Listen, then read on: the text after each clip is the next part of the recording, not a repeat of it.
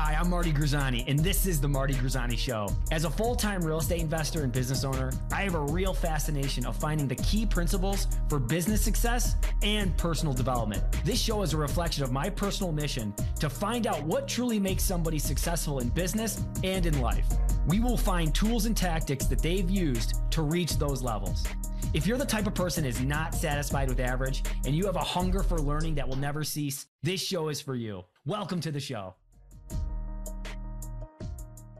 We got the power team, and tonight we got Marty Grizzanti and Mark Monroe, and uh, we're going to be talking about uh, step by step how to uh, find how to fix and flip a house and uh, make tons of money doing it. So that's uh, that's what we're doing. So uh, Marty, man, how you doing today? I'm good, boys. Good to see you guys, Ronnie, Mark. It's been a while, but I'm, I'm glad to be back. Let's uh, let's get this thing cracking because I know we we can all add a lot of value to this topic as we've all we've all done it and are still doing it. So I look forward to it. Absolutely. I think just I think kind of stepping back to the basics, right? When you step back to the basics and you get those dribbles down right, you know, and you, you're shooting from the free throw line, it just makes you better, right? Over and over. Mark, how no you doubt. doing? I'm doing well, doing extremely well. Just back in the states after uh, being down in South Africa. Is uh, having a great time down there. It's winter. Food is phenomenal. Love it. uh, that's awesome. So you're you were in South Africa, and then you're going you're going somewhere else, right? You got like two more trips planned. Uh, well, I'm going to Nashville. Um, I'm speaking at an event up in Nashville uh, June 2nd, and then I come back, and then on the 10th we're going down to Canary Islands. So I'm looking forward nice. to that as well. So this is the time Very of year cool. I like to travel. Dude, that's awesome. Well, guys, we're uh, we're gonna jump right into uh, the meat and potatoes of, you know, what does fixing and flipping look like uh, here in the industry? And I, I would really like to start with Marty. Marty, I know this is your your primary strategy. Um, I know you got in uh, and you're holding rentals and you're doing the investment property. So why don't you just kind of start off and give everybody an overview of the pro, just high level overview, start to finish, from finding to selling? What is it What does it look like to uh, to flip a property? Yeah, and uh, really, where you can win and do it very successfully is finding the deal. Right, all the other stuff is important, sure, but it's the deal itself that's going to separate in how you really make your money, right? Because just like a rental, you're making you're making money when you buy the property. So high level, it's finding a deal and what that looks like in your market. It's uh, it's then making sure that you have a plan, a scope of work that needs to be done in order to then add value to that property to then as fast as humanly possible put it back on the market to sell for as much as humanly possible. And that is really high level. You find the deal, you get in, you fix it, and then you sell it for a lot of money. Nice. I love that. So Mark, obviously that's a, that's a really high level side of it. And uh, I know we're all kind of buying, holding, buying, reselling. Um, when you're looking at actually taking down a property, whether you're going to do the rehab or not, what is the primary thing at the very beginning that you're looking for? I'm looking pretty much at my numbers. You know, that's the main thing is like, what's my contingency on, you know, if something goes wrong? And you guys all been there, like you start to do a fix and flip project and it kind of, you run into some situation. You know, my last one, um, I did it virtually. It was up in Jacksonville. I never stepped foot in it. And um, had people walk through, kind of give me an estimate, you know, and then I finally purchased a property and then the GC went through and they're like, oh, your whole floorboards in the front are completely gone. Like when you walk, you squish. And like, so my people that went there and inspected property before I went and closed on it didn't tell me about it. And it cost me an extra $18,000. So you want to make sure you give yourself. So I'm always looking, that's the main thing I'm looking at is like, okay, this is my projection, but let me add another 10, 15% of whatever it costs on top of it to give myself a cushion. That's kind of what I'm looking at. Nice. I, you know, I I read something recently in a book I've been reading. He said, before I buy the deal, I want the most pessimistic person to tell me everything that's going on when I'm looking at this property. And then once I buy the deal, I want all the optimists on my team to help me get through get through this whole thing and uh, go from there. So let's let's kick off with finding. Right, we've talked a lot about finding in in uh, in the past as far as finding the deal, but I, I really want to narrow in on this concept of what are you willing to buy, right? Like, what do you, you know, we're we're looking for deals, we're constantly going out there, and if your guys' market is anything like mine, there's a, uh, you know, a whole bunch of properties that are just not desirable to actually buy. Right? Like just not like you see them and they get pushed out, whether it's by other wholesalers, whether it's stuff you're finding seller direct so, you know, what how do you define the target property that you want to buy? Is there a certain buy box? Is there a certain thing that you're looking for in the property? Are you trying to fall in love with this property? Something that like maybe a buyer would fall in love with? Marty, I, I want to kick that off because I, I think you take a little bit different approach than just buying everything where the numbers look okay. Yeah, look, I mean, when I gave you my high level, I mean, on paper, that's what you're doing. But in the reality is you got to know your market and you got to know your numbers, right? I mean, you can't, you can't just blindly buy stuff and then try to fix it up nice and to sell it. You don't, you got to know who is your, who's your target audience here, right? So you want to find exactly that zip code that you want to, that you know is hot, right? So you'll know, right? And how do you know? Well, typically it's what are the school districts in your area that are highly desirable right? Where is that neighborhood that is a high, highly desirable neighborhood that has the ugliest house on that street? That's what you're targeting right? That's what you want to find. You want to find the shittiest house in the nicest street and uh, with the best schools.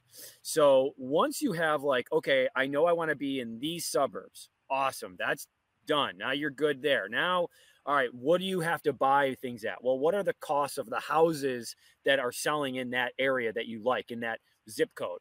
Well, a three bed, one bath is selling for 250. Okay, awesome. Now you know that if it's all fixed up with the granite countertops and the cabinets and the flooring and all that shit and it looks great, well, you know you can get 250. So what do you got to do? Well, you got to you got to typically get it for a 100, right? If if it needs all that work cuz typically guys where where we're at, our our basic rehabs are right now about 50 grand, right? So we're anywhere from 50 to a $80,000 rehab, if not higher to a 100,000. Okay. So you got to keep that in mind. And there's a lot of mathematical equations you could use to do that stuff. I mean, there's really just one. And, and actually, I think Ronnie or, or Mark, you could probably speak to that. But yeah, you, you really want to know where are you going to go? And then once you find out where you want to go, you got to find the right deal. There's got to be motivation with the seller typically these are not just if you you know it's not going to be on market at least in where we are you, you really got to kind of you got to really scrub and scrounge to find it and, and really dig in. And then third you want to have really good teammates on your on your team like you got to have a good realtor who knows that neighborhood very well that knows what it can sell for. And then you're going to need a contractor a gc who knows exactly what every little inch is going to cost you so that you can really make sure your numbers are precise because you know when you're in the the battles in the throes of a flip you are going to get tested with you know this expense and that expense so you do want to have a really substantial buffer i mean our buffer is 40 grand you know that because that's that's what we want you know that we expect to make $40,000 on each flip. So we're going to have a little bit more than that buffer, right? So you really need to get a lot of these pro- you need to get the properties at a discount. You got to know the area and then you got to have really good teammates that know what they're doing for you to get into this into this world. Dude, guys, he dropped some really good Marty, you said you want to find the best neighborhoods with the crappiest properties. And you know, this remind one of one of the mistakes I've made over the years is just like pulling a whole metropolitan area and just marketing to it.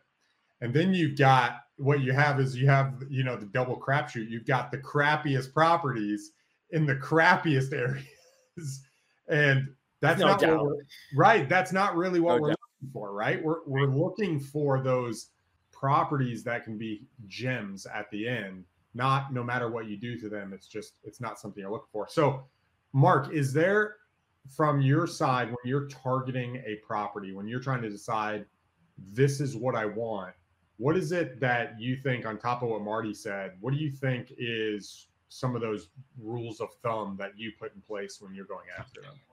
So mine's a little different because I do stuff virtually all over the place. Um, so when I have a deal that comes in, I'm looking at my exit strategy. Who's my buyer? That's kind of what I'm normally doing. Um, I usually will go ahead and sell to somebody that's going to do a fix and flip. Um, I have one right now. I mentioned to you guys. It's uh, in, it just between Orlando and Tampa.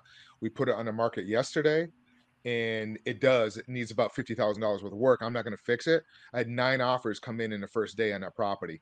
You know, Airbnb guys. So I priced it correctly below the fix and flip, and I just don't want to in this market. I don't want to go through the fix and flip aspect of it um, because I don't know where the market's going. But in general, like when I was doing that last one I did up in Jacksonville, um, I had to really rely on boots on the ground. I had to do a lot of due diligence. I had to do my own research. You know, the beauty today, you can jump online and kind of do a lot of research. How's the school district? Blah blah blah. And then what I did is I found a really good realtor that I was using to sell the property to the end, and she was my eyes and ears. And then I found a great contractor.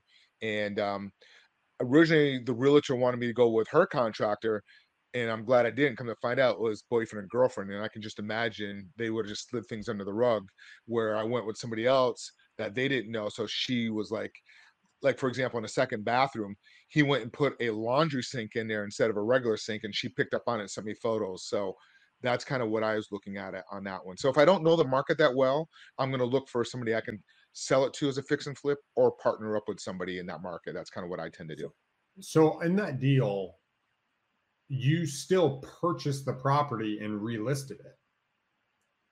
That so, is correct. I purchased it subject to, okay. and then um, took about a month and a half, two months to go through, um, and then turned around and listed it and did really well with it. So, I, you know, when I was new, I thought that anything that wasn't a assignment was a fix and flip. So you can still buy the price. So because a lot of people might say, "Hey, I'm not into fix and flip," right? That's what you said. I'm not really into fixing them up and selling them in this market. But what you're saying is you'll still buy them. You'll still buy them at the right price and then turn around and sell them to, say, someone who is going to do that.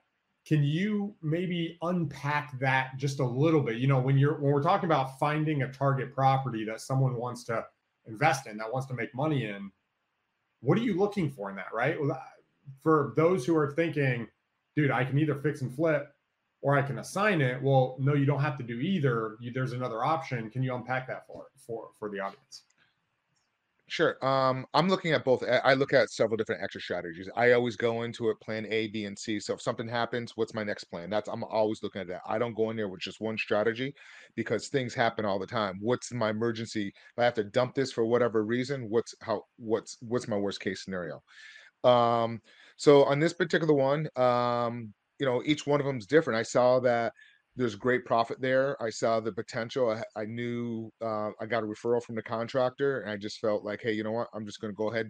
In that market during the time, the Jacksonville market was going crazy, so I knew I could come out ahead and probably tack on another twenty five thousand dollar profit on it versus just selling it. And actually, I ended up making about thirty two thousand dollars extra doing a fix and flip versus if I just sold it outright. I love that. I think that's awesome. You know, when I when I jumped in, very similarly, I used to think when I bought it, I had to fix it up. Right? For for years, that it was either I'm going to assign it or I'm going to buy it and do a full blown flip. It was probably not until 2016 that I realized that people are actually buying them and turning around and just putting them on the market for a fix and flipper to buy because I think it's becoming more and more common for people to look for their properties on the MLS today. And so, guys, if you're out there looking at deals, if you can line up, which we're going to talk to here in a little bit about just analyzing deal, if you can line up the funding, if you can figure out the acquisition, you don't have to do all the work. Now, kind of back to that, you know, lining up the analyzing the property. And Marty, I want to I want to go back to you you talked about you talked about a scope of work, right? You talked about like, okay, you've got the property, you put it under contract, you're, you're trying to kind of distinguish that risk versus reward on this property. what does that analysis process look like? So, you know, we are our big part of our company is a fix and flip division, right? We have employees, so you know we like to keep them busy. So we're looking at when we're see when we're t- when we're looking at properties because we have a wholesaling division, but the wholesaling division is for the fix and flip division. So we really look at it one way, like, hey, we know this is going to work, right? Because we're buying it so right. We're buying it with a wholesale mindset right? The, the property is going to make sense. And what does that mean? Buying it with a wholesale mindset? Can you... The wholesale mindset is we're getting it at 40 cents on the dollar, right? We're getting it at 50 cents on the dollar at the most. So we don't, we don't, we can pick and choose, right? Like we, we don't, we're not just whimsical about, Hey, we're going to buy this and then fix it up. And then it'll be like a fun project. So it's it's very much okay. We know because guys, at the end of the day, we're we're six years of doing it, so it's a little different. You know, day one, folks, this wouldn't be something I would do straight up, right? Like you're you you got to find the right deal to do this, and you have to have the right people, and because you can get punched in the face very quickly. Uh, that's why you have to have it at a wholesale price to fix and flip when you're new. But we have just kept that same mindset. We're not we're not going to just you know make something happen. We're, it's gonna it's gonna it's gonna be there. Like we we don't have to like oh geez like is this gonna work? It's like oh gosh this thing we could sell it to you know it, it just it has to make a ton of sense for us and we get we get really excited about the fix and flips that we do. So back to your question about the scope of work, you know that's again where having the contractors that are on our team they can go okay we know what this costs. We have the surplus of this material. I mean, we know what this paint costs. So I, I guess I, I, don't know other than we just follow what Amber says, who's my partner's wife. And if Amber thinks it's good, and we know it is because we can go in and we can see it right away that it's it's right in our wheelhouse where it's like it's cosmetic, guys, is what I really should say. It's a it's a kitchen, it's a bath. We're not messing with a uh, if, if something's built on a if something's built on a slab, we don't like it. If something's pre 1900, we don't like it. If something has bad roof, we don't like it. Foundation, we don't like it. We are very picky. We're greedy and we are we're fat and lazy. We want a kitchen, bath, floors, and paint. If that's all we have to do is a kitchen, a bath, floors, and paint, and the windows are new and the roof is good and the driveway's fine, then the rest will take care of itself. But you, you really got to be very specific and, and picky on what you buy. So if that's the case, I'll ask, do you still find the deals you're looking for by being picky? I think that's the fear, right? Like that that would be my fear is the pickier I am, well then I'm not going to find deals. Is it do you find that being true or like where people have to kind of expand a little bit or do you find that being more true to what you want you're just rewarded by sharing with people this is exactly what i want and so it comes to you. Exactly. It's what you're looking for. You're telling people what you're looking for and it, it starts to you go hey this is my buy box. And you know can can we go against that and will we do a roof? Sure but then we're gonna we're gonna go okay what are our roofs cost right now or on a regular 1200 square foot house is going to be 30 grand right? So okay well that's now the number that we have to we have to put into effect. Uh, we want to make sure. Okay, what about um, what about like the the siding, right? What about all those things? To answer your question, yeah, I still think because we're bananas with our marketing. Like we we're not we are targeting exactly what we're looking for in the neighborhoods, exactly what we're looking for. And for stuff that we don't want, we'll wholesale it out. But the stuff that we do want, because we're only doing 12 a year. We're not doing crazy amount of flips. We're doing 12, one a month. And the amount of marketing that we're doing is it allows us to be picky. So if you don't have that skill set, if you don't have the marketing engine, then you're going to have to take some get uh, risks.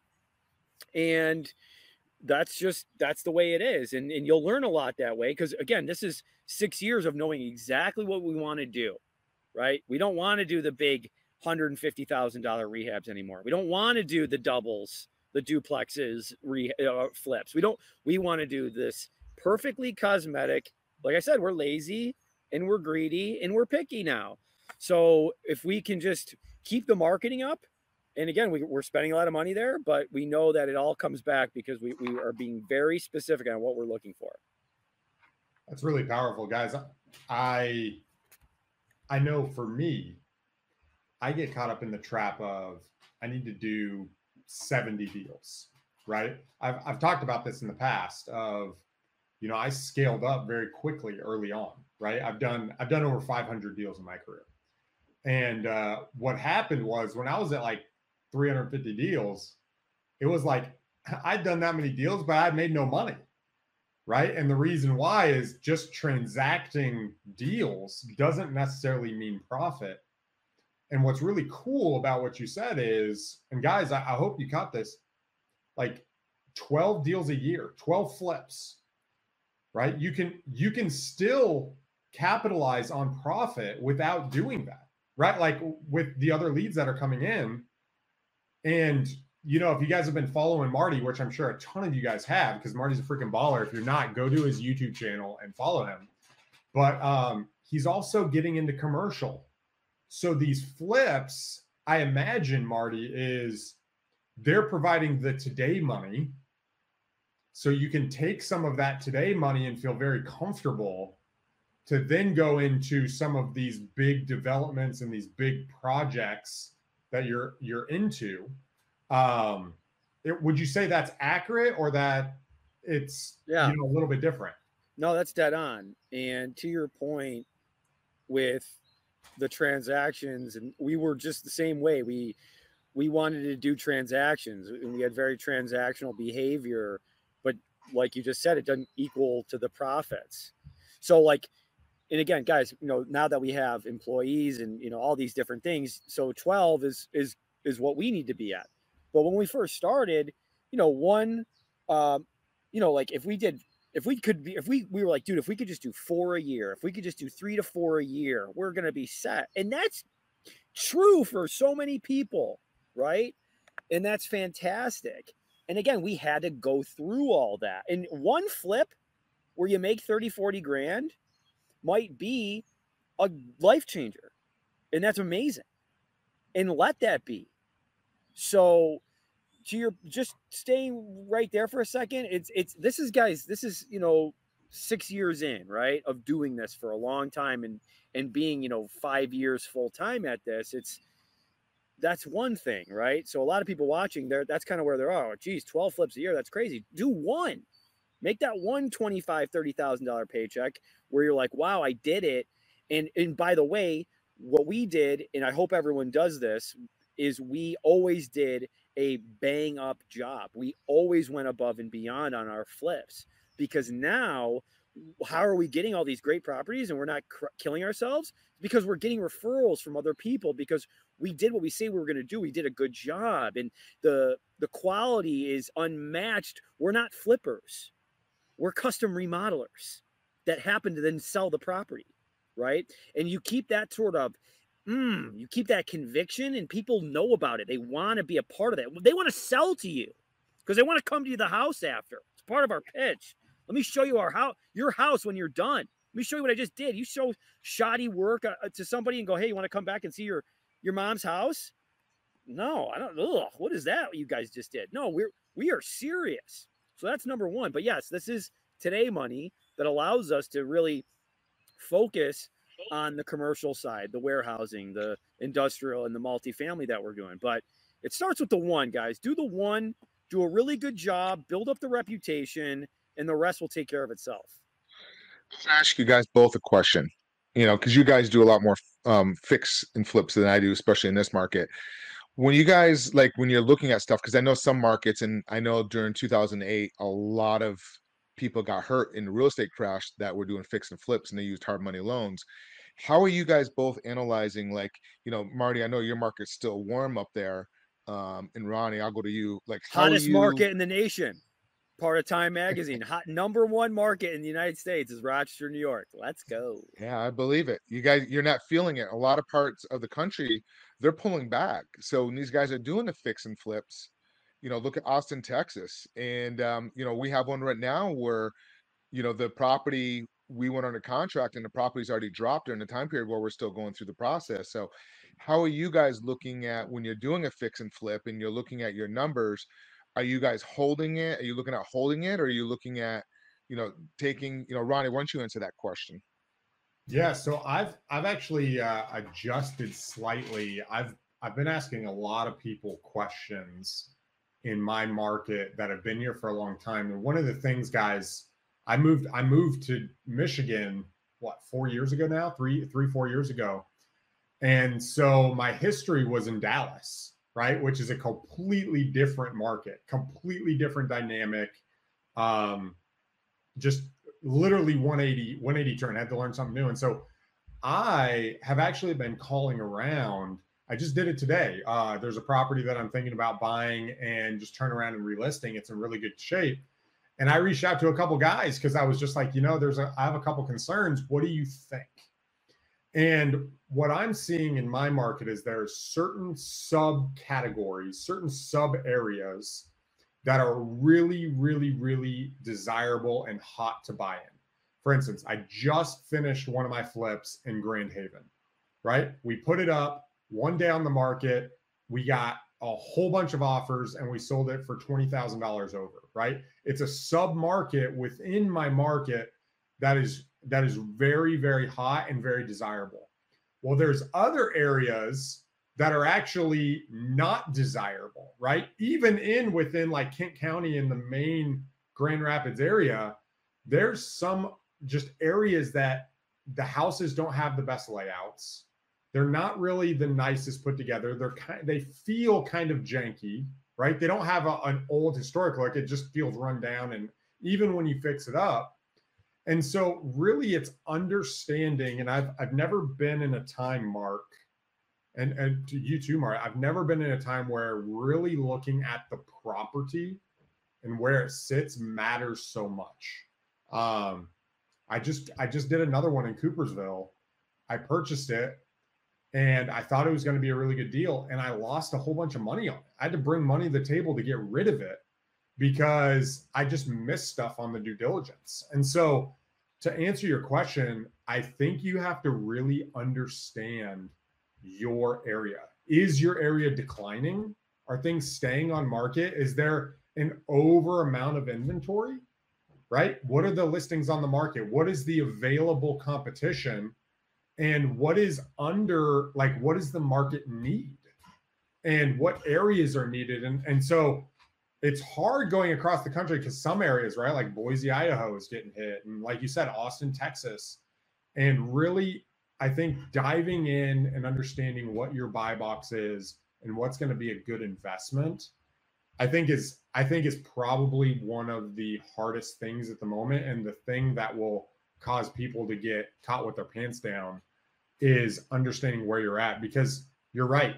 If you don't have an exit, what's going to happen? You're you have no exit. Now you just have to bring money to the table to get out. And if you don't have it, you're going to be in a really hard spot. And so um, due diligence up front, like you want to know right? You want to know that someone was died died and buried under that house 130 years ago before you purchase this property. You know, you want to know everything about it. That's great. And just what you guys are talking about, like the deal that I have that I mentioned to you guys where I got nine offers, I could do the fix and flip. I could go ahead and put it all in there, maybe squeeze an extra 25, 20, 25 out of it. But for me, I'm unsure where the market is, and I I don't want to take that risk. I'd rather just take my profit. It's still gonna be a nice profit. I, I went into a, a lease option on it three years ago, sandwich lease option. The end buyer didn't purchase it. I ended up helping them back out with a little bit of their, their assignment feedback. I'm, I'm sorry, their option feedback. So I'm just going to just go ahead and close and just take the capital that I'm making and just move on instead of sticking into it. So that's how I'm looking at that because the markets, for me, the market is and even though the Florida market has been one of the greatest markets, you know, eh, eh, been settling, but I'm still, I, have been through the 2008 crash. Well, and Mark, I, and I, I want to kind of lean this back because really, once you figure out what you want, you figure out the target area is you find the deal.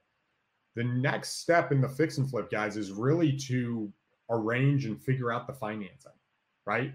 And you mentioned earlier you bought it subject to, which in one aspect is a part of the financing, right? You've built into the financing to the purchase. But are you are you looking for something when you're talking about finance? Like when someone's thinking about getting in, what are the different options they have and what do you look for when you're going to go buy a deal? Is it you mentioned hard money, you mentioned seller financing. What are some of those options and things that you're looking for?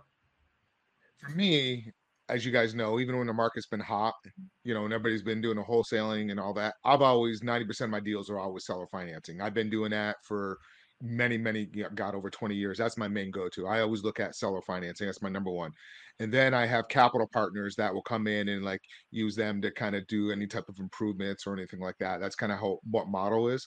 But I know you guys like Marty, um, you know, what's your model when you go into the financing? How does your how does that whole process look for you when you kind of do that? Yeah, we're we're coming in cash. And uh, that's a big a big part of of why we're getting good deals is because we can come in cash and we can tell them and we can you know come in into that wholesale pricing because we are cash and we're and we're fast and yeah we use hard money and uh, you know we all started well i shouldn't say we all i started with 12 and 2 right? 12 or 12 percent and two points. That's pretty standard. I know it's kind of actually creeping up now. So you know there's hard money lenders really in every market and you kind of got to get punched in the face with those terms a little bit in the beginning just to you know build up a, a credit you know build up credibility. Um but yeah we we do that now. We don't do that. We are still cash but we have private money now not hard money. So we have friends and family and business owners who Eh, you know know what we're doing because of that we're doing stuff like this right? Because you know we're putting ourselves out there via social media which is one of the episodes we talked about and letting people know and having a brand right which takes work but it's worth it because people want to work with you because they know you're going to do what you say you're going to do and then they see what you've done through videos and pictures right?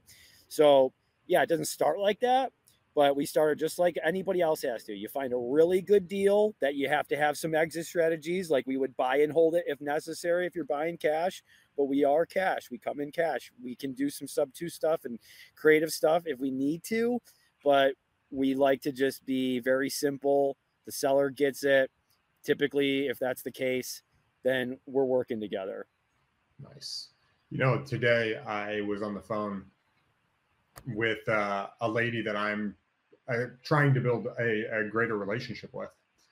And she mentioned, she's mentioned to me multiple times that she does lending and she lends money. And so I was talking to her and she gave me, she gave me her terms. And I, I asked, I probably could have asked it in a little less forward direction, but I was like, are you flexible on that? right.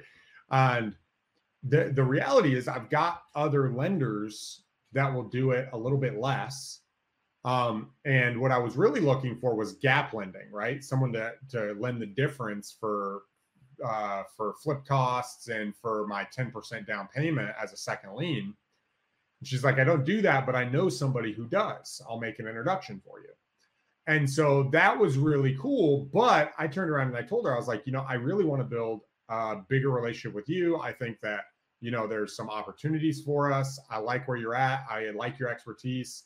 She's got a title company and some other stuff. And to your point, when you're building some of these relationships and when you're getting started, the cost is higher initially. But as you build credibility, that cost keeps going. And she actually said, she's like, look, if we start doing deals and I really trust that this is what you're doing and that I can just, she's like, I have guys that are cheaper than this. And I know when they buy it, it's a deal. I don't even have to look at it. But what that looks like is as you're dealing with people's money, specifically lenders, they want to know the specifics. They want it to be pointed. They want to know what the return is going to be, and they want to know that you're credible. And it might be that when you go into a new relationship, you have to start higher. But the question is, what is that relationship downturn? When you go to a bank and you ask, hey, what's financing look like? You always want to say, hey, if we build a relationship, what will financing look like in 14 months in two years will i have different terms do we have different options or is it just this Because if it's just this, I'll go somewhere else. But if it's different options that maybe it can get better, then I'm willing to put in I'm willing to put in that effort now and pay the price now. So to your point, right? When we first started, we would buy in the inner city of Rochester, and houses would be like eighteen to twenty five thousand dollars, right? And we were paying 12 uh, percent. I keep saying twelve points. No, we're not doing twelve points. Twelve percent in two points. Well, we have an opportunity to now borrow from that same lender now six years later a million three for an apartment deal. Okay, so that that just gives you kind of like an idea of it is a slow moving process, and if you care and it's something you really want to do and you are willing to just gut it out if you have to and you you know just take it to the finish line even if that means like ronnie said i got to bring money to the table to get somebody out. But the credibility you build with that person because again it's other people's money is way more important than your own. Yes. And if you have that type of mindset it's crazy what those relationships can do because not even them it's somebody else they know like you were saying ronnie. Well you should talk to this person then this person. You know and that's kind of an issue when you have just one lender who keeps lending to you like we've had in the past. So now that we are getting into bigger projects one of our struggles is now having to now build up a bigger base of folks where we can now you know because it's a team sport when you're dealing with you know multi-million dollar projects. You, you kind of need a lot of different folks involved in that instead of just one. So, yeah, but it starts with the one. Do the one deal, do it the right way, make sure it works, even if that means you got to pay a bunch of money out of your pocket to get them out of there, but you you do what you say you're going to do and good things happen. All right, Mark. I uh, I know we're coming to the end of our time. This has been uh, an amazing episode. I feel like this has really brought out some meat for you guys and the step by step process of what that looks like. Um, Mark, I, I know you you've got multiple things going on. You itching to to step into the next step?